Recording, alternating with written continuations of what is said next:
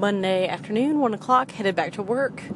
Uh, did not work out this morning. I planned to go to Octane and do uh, the workout, run down there, do the workout, run home. But I just had the worst headache this morning, and so I uh, ended up just sleeping in a little bit longer and woke up and felt a lot better after getting a little bit more rest. I don't know if I was dehydrated. I seem to be having just a lot of headaches lately, but I think it's stress and possibly dehydration. And then also just some, I don't know, sinus allergy stuff.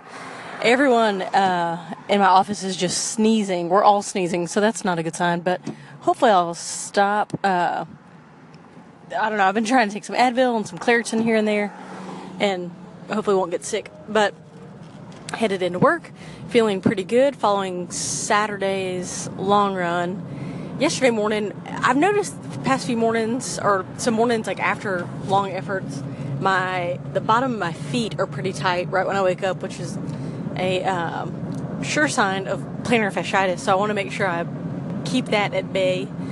So I've been trying to roll my feet on a like a can of corn, I think it is that we've got, and just to break up that uh, muscle tissue, keep it from getting any worse. It's really not bad. I only notice it right when I wake up.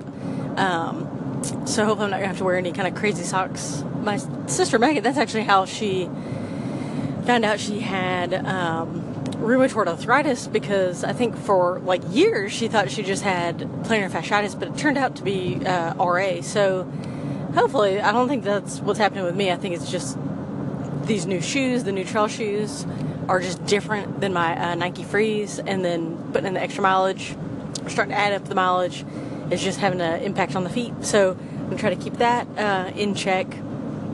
And let's see, tomorrow morning on the schedule, I've got a th- either three mile or four mile run just around the neighborhood, so that'll be good. I got in that Ultra hat I was waiting on, so I'm gonna test that out with the headlamp. It's kind of like a bike hat style, very short brim. So nothing I would want to wear if I didn't have a headlamp on. So we'll see how that goes.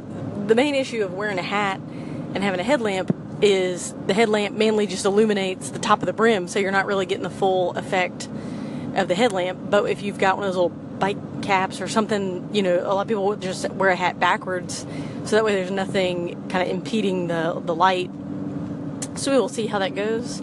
But it's a great day. It's about 85 degrees. Feels actually a little cooler. Um, this weekend was just so hot. Saturday and Sunday, I just got so hot. Just had to go get in our pool and kind of cool off. But it's man, almost October, and it's just still so hot. But I guess that's global warming at work. So headed back into work now, and I'll check back in later.